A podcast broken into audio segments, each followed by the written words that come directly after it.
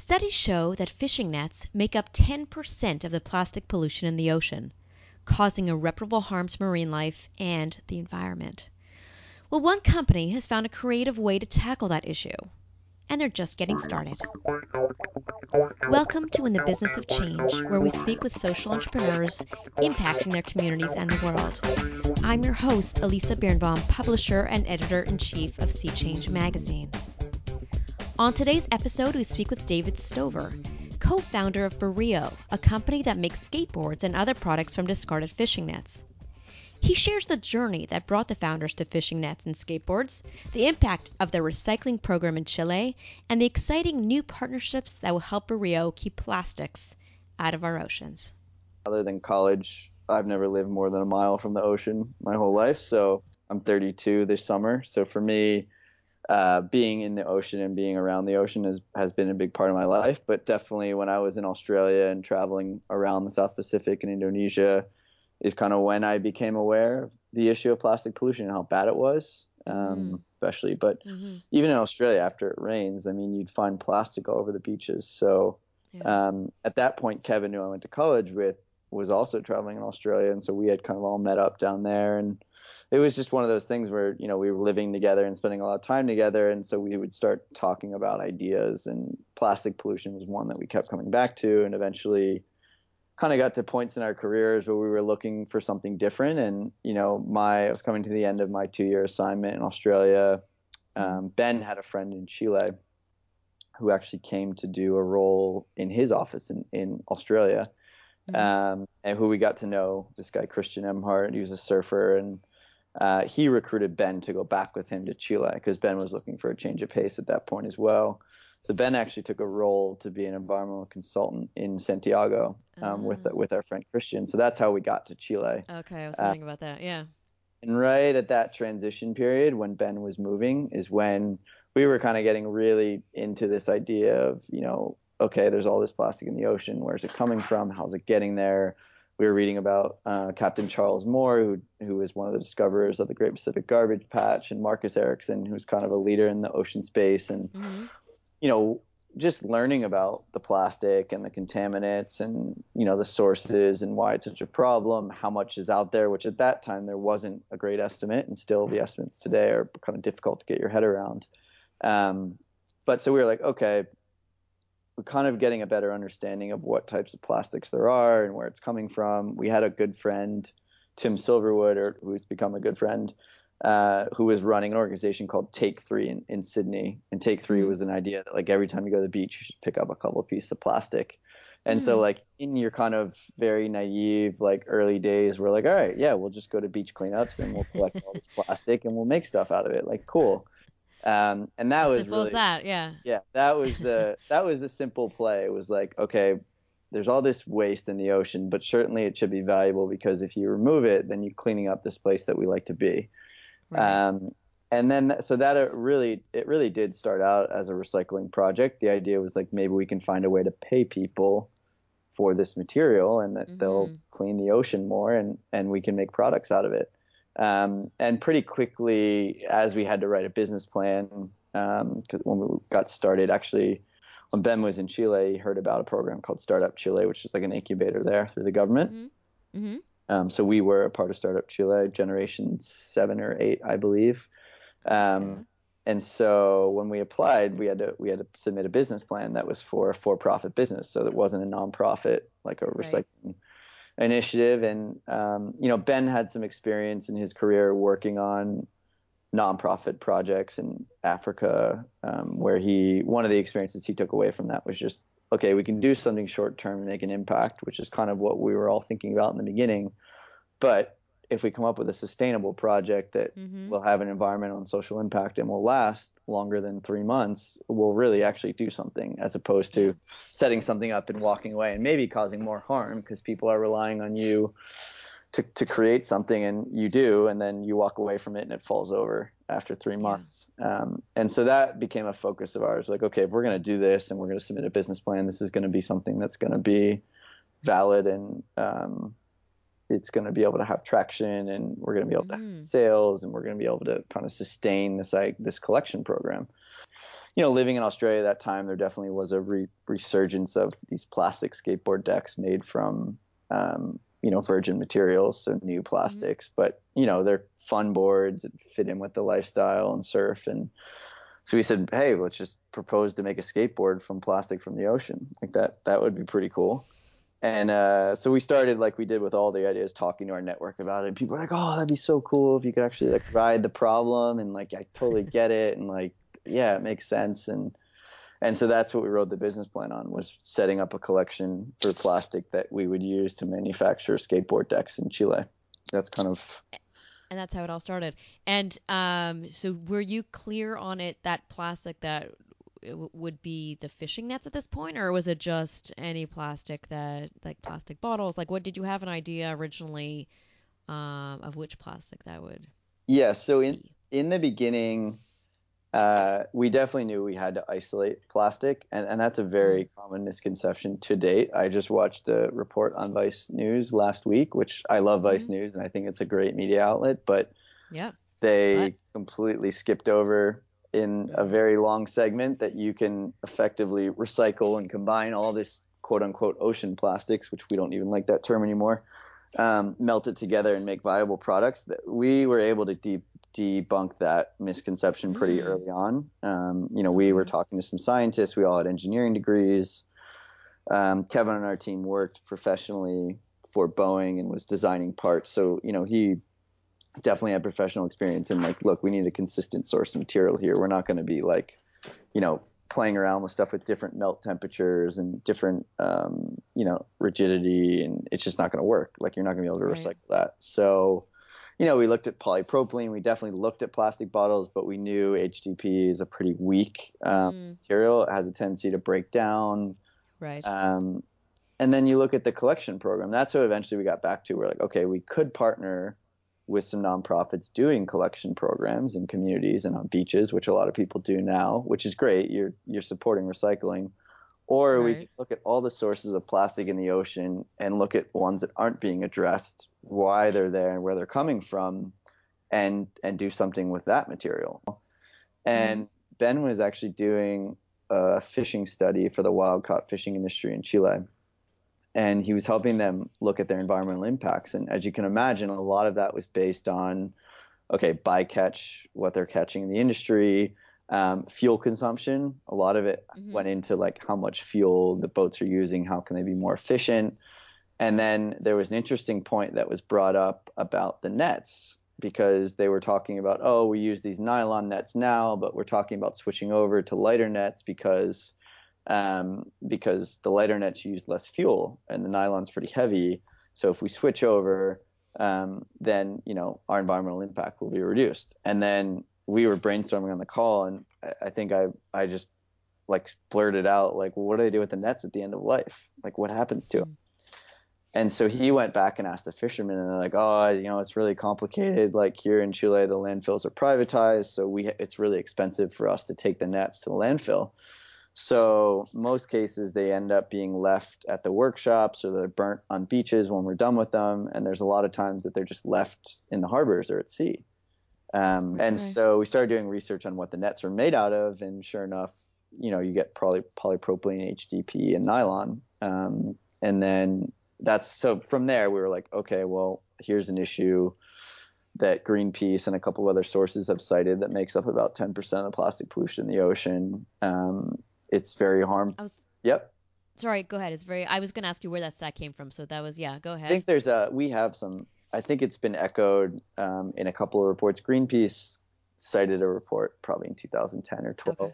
Um, okay. and there's been a couple since then. If you even if you Google 10% of plastic pollution ocean fishing nets, it it will come mm-hmm. up. You'll get a couple sources yeah. there. Um, okay. Yeah. And then, and this is more recent. Like in hindsight, like the Ocean Conservancy did a did a report I think last year identifying plastic pollutants in the ocean and, and fishing nets was, uh, if not the top one, the top three most harmful materials of plastic pollution wow. in the ocean. And just mm. simply because they're designed to catch fish, and when you leave them there, um, they are in a form where they last a really long time. This is durable materials, and it's also very harmful to uh, not only marine mammals but reef systems and all sorts of ecosystems there. Um, mm and to be honest, like that was the idea, and we wrote kind of update our business plan, and um, you know the new focus was we have to set up a program, a recycling program for fishing nets in Chile, and so we started with a couple of fishing communities where we went and approached them, and you know at first it was what are you doing with your material, um, just kind of re-anchoring what we had done before, and you know can we just take your material at the end of life? You don't have to pay us. We're like we're not a landfill. Like we just want to come here and collect it. And they were like, sure, Yeah. that sounds great. Hmm. Like then we don't have to deal with it. And we're like, okay. And then we kind of moonlighted this whole like second thing that we still have going on, where we would drive to the fishing port and talk to the fishermen and set up these workshops where we would take their old nets and cut them apart and literally wash them by hand, like get tubs of water and let them hang to dry and then cut them up and bring them to a recycler, um, Comberplast that we that we found in in Santiago that would work with us, and go through these trial production runs of nets. Um, And specifically for a skateboard at this, at this point, point, you, we did you already have yeah. that? So the skate, so Okay. plastic was the first target, plastic from the ocean, Yeah. and then the idea was to put it into a skateboard, and then fishing nets came after the skateboard idea. Okay. Um, okay. And I skipped a few steps there. We were we did spend Ben and I spent about a month and a half in Boston the summer before we moved to Chile in 2013, uh, and Yeah. we actually worked in a startup program at Northeastern University for alumni called IDEA. hmm and- I heard of them. I think. Yeah. Yeah. Um, just had a great Greg Dummel was there. He's, he actually runs the program now. He was an advisor for us, which was awesome. He was super helpful, and and we actually got a contact at uh, University of Massachusetts UMass's uh, plastics engineering lab, which is a full. Hmm. It's a full kitted lab. I mean, they have recycling machinery and injection mold machinery and production, small small scale Wow. stuff there. Um, Yeah.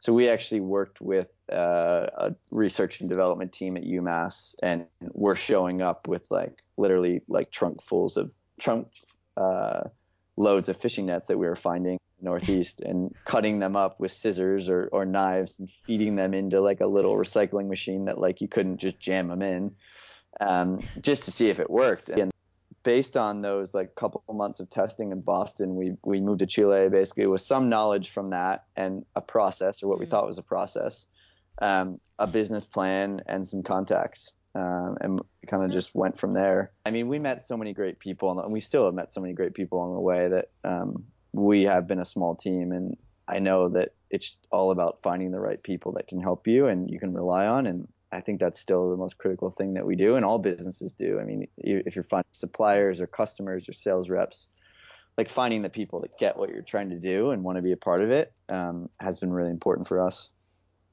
Yeah, absolutely, absolutely. I see that. Um, and in terms of um, so the product, so so um, the the skateboard is obviously the mainstay of your business, is it not? I mean, I see there's other products right now. Um, uh, is is the skateboard still the primary product though? Or are you actually trying to just expand the line and in any way you can? Where are you today in terms of what you're yeah, offering? so um, I would have agreed with you a year ago, but last year, um, I would say our primary product right now is a clean, reliable, traceable source of recycled nylon from fishing nets. That's kind of our oh, Yeah, I mean, I, I think um, you know we we always envisioned ourselves being like I guess a niche skateboard company that would take off, and you know we would replace all the skateboards in the world when we naively started in 2013, and you know we have shown growth there, and we we released a cool project with Carver Skateboards, who I was going to ask you about that. one yeah. of the industry leaders right now. I mean, they're killing it. A lot of traction, a lot of um, different type of riding. Like it's it's Yeah. kind of tied to the skate and the snowboard industry. And like we loved riding their boards, and they approached us, and that's been a collaboration where we're making a deck for them in their line.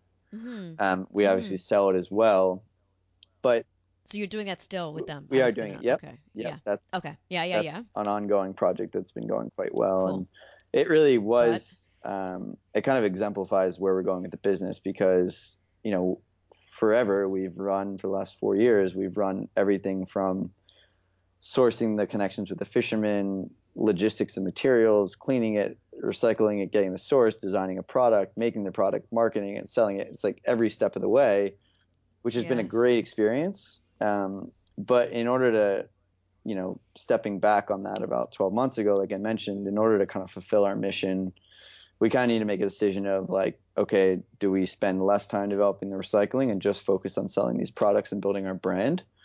Um, mm-hmm. Or do we find a way to keep that going uh, and focus on the recycling and, and just say we're going to take all the material we can and grow this program as much as we can and find the right partners that want to use this material and support what we're doing. Um, mm.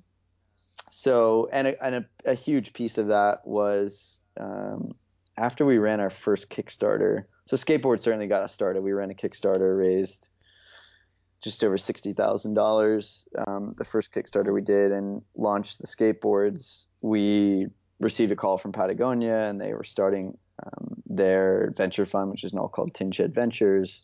And this is a mm-hmm. fund that the family has set up to look at related businesses, not not the exact products what Patagonia is doing, but more kind of you know looking at regenerative agriculture and renewable energy and cleaner and better mm-hmm. ways to make products and implementing some of the funds that obviously the business has been generating through the family and through Patagonia's core products to invest and develop um, some things that would really have a positive impact on the world, basically.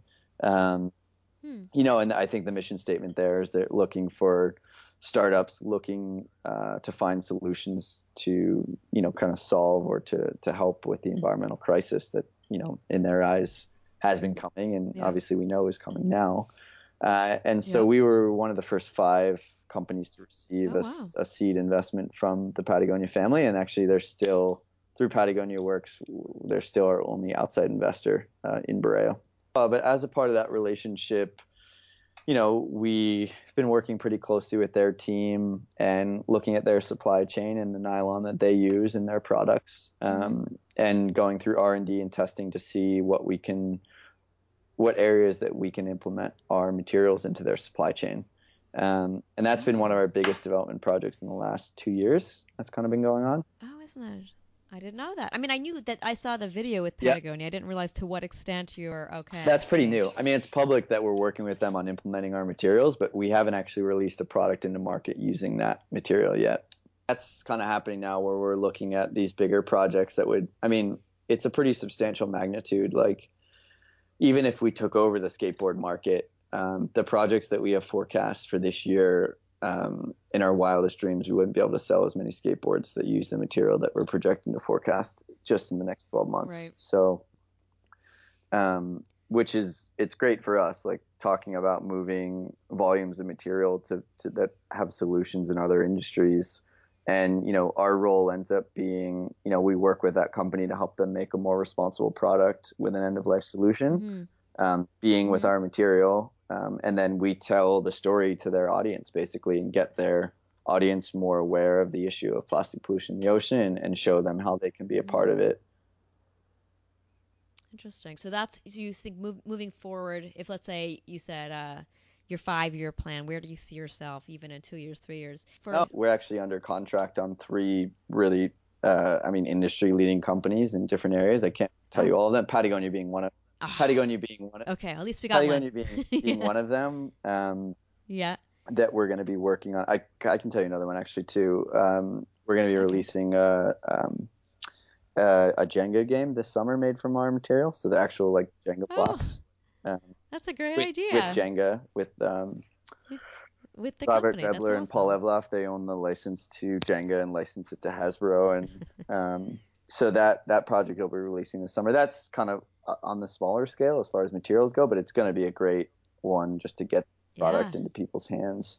Um, so yeah, yeah, so so basically, and we have plans to develop more skateboards. I mean, we want to continue um, innovating and bringing new materials in that space as well. So I would say that, mm-hmm. like, if you looked at our website in three years, we would have an expanded amount of products there that we have now. Mm-hmm. Um, but mm-hmm. we would also have, you know, obviously fully disclosed these other industries where their project partners, we probably won't sell all those products on our website. Like we won't be selling Patagonia's final product on our site, but there'd be a link right. to go buy products made from our material on their site, if that makes sense. Yes, it makes sense. And and because uh, I was going to ask you about scale, one thing that I noticed on your site also is that you, um, I know you're you're still based primarily with the the um, recycling program in, in Chile, but you wanted to, I, I think it said somewhere that you wanted to expand to other communities in, in, in around the Mm-hmm. world. And you said something about, you know, I know that you're working out of California now. So are you still focusing on that too in terms of um, res- bringing other recycling programs across the world, or is that lesser of a focus? No, it's it's actually um, really at the forefront this year. Um, okay. because uh, effectively, if you think about it, um, I mean the the hard balance for us, right? And we we've have this year we've gotten into trouble already in the first six months where aligning that recycling program with the end of life solution is extremely critical for a small company because there's a lot of capital that is important to run that recycling program and it's Mhm. important that there's an end of life purpose for that material at pretty much as soon as it's ready to go um, Right. and so the balance there is and, and i can use some real numbers uh, you know in our first year we recycled 10 tons Yep. of material that's 10000 kilograms and we use that all for our own skateboard development and production runs um, and that Right. it's really it, it's not that it was easy it was just that like really easy to forecast like okay we're collecting all this material we're going to recycle it all and this is how much we have to make skateboards um, and from a from a capital perspective, it's not a huge outlay. Ten thousand kilograms through our recycling program is not a massive number. This year, you know, we're looking to collect 200 tons, which is 200,000 kilograms of material. Um, Wow. and so you're talking That about- that's a lot. that's a lot. and Yeah. so every kilogram goes through a process of cleaning where there's there's money involved and logistics and storage and then processing and then final delivery. And so it- it's making sure that those end of life solutions that we have, so with partners like Patagonia and with the Jenga project and the other things that I'll be launching, that that Mhm. material has a home to go to. Like we don't want to be sitting on Right. hundreds of thousands of kil- kilograms of material because then it's just a drain on our cash flow and our business. Um, Yeah. So, so yes, the, the short answer is we are still expanding in Chile. Um, you know, all of that volume, the 200,000 uh, kilograms, is projected to be taken from Chile this year. Um, Okay, And okay. in no, by no means are we tapping out in Chile. Like there's, we still see um, probably about five to six times that amount of waste available in Chile every year coming from the Wow. fishing industry. So we've done a survey of all the fishermen how much material they use, Mhm. and um, we've estimated that to be over a thousand tons of waste a year um, that's generated in the fishing Wow. industry there. So, but Mhm. also we've we've realized that to have an impact and as we grow, it'll be you know good to have other sources of the material, but also to be able to replicate that program. And so, yeah, we're talking to contacts in Peru and Ecuador and Mexico and here in the U.S. that operate fisheries uh Mhm. in other areas in the Pacific about end of life solutions for nets. I'm just curious if you have any sort of last minute lessons learned or it's funny because we're still small and a lot of times you know a lot of feedback that we get from the outside is people like you know congratulating us on the model we've built like internally you know it's it is still a struggle for us like every day is a battle and Yeah. um, even the bigger picture stuff like we still have to push on so i would just say like from an entrepreneur's perspective you know Mhm. looking at that life it's important that you know especially for people that have been working like in the corporate world or like foreign employer just getting your head around like that you're going to be doing everything when you start your own company there's there's not a whole lot of um, depending on your resource situation which i think i'm happy the way that we went at it as a as we had to kind of find our way through finances and kind of scrap to where we are and you know we're close to being in a much more comfortable position um, but Yeah. just understand that like you got to kind of ride the lows and the highs and try not to get too excited about the exciting things that happen and don't get too down on things when things go wrong because things inevitably will always end up different Will go wrong. wrong or right Yeah. Uh, Right, right. and so yeah it's just kind of hanging on to that you know mission of where you want to be and what you want to do and not losing sight of that in the kind of curveballs that'll be thrown at you on a daily weekly basis. Yes. Um, good advice. And and that passion obviously should be there because yeah know, i mean that's it's, that's it's, another um, thing like i think if we weren't doing what we were doing it'd be so much harder to be dedicated to it. Like we all i mean we all care about the ocean. It's a big part of our lives. We're Yeah. interested in the outdoor industry and how products are made and doing the right thing for the world so for us it's really easy to dedicate time and resources and energy to this mission and this company. Um, yep. I, I would say like if we had gone on and had like a really good idea for like I don't know setting up like the world's first like eFax software online when fax machines were being sent off like I don't know I don't think I would have been that motivated to like put time and energy into it like I think if you're gonna start your own company you should be really really passionate about the industry and like enjoy doing it and and really um, be motivated to work on every day because it becomes your life. I mean inevitably yeah. in order to be successful like you're you're losing the separation between work and life there. Absolutely. Thank you so so much for taking the time to chat with me. I really really appreciate it. No problem. Thank you for listening to in the business of change be sure to subscribe to our podcast to hear other conversations with inspired social entrepreneurs and change makers working on challenges in their communities and across the globe. I'm your host, Elisa Birnbaum.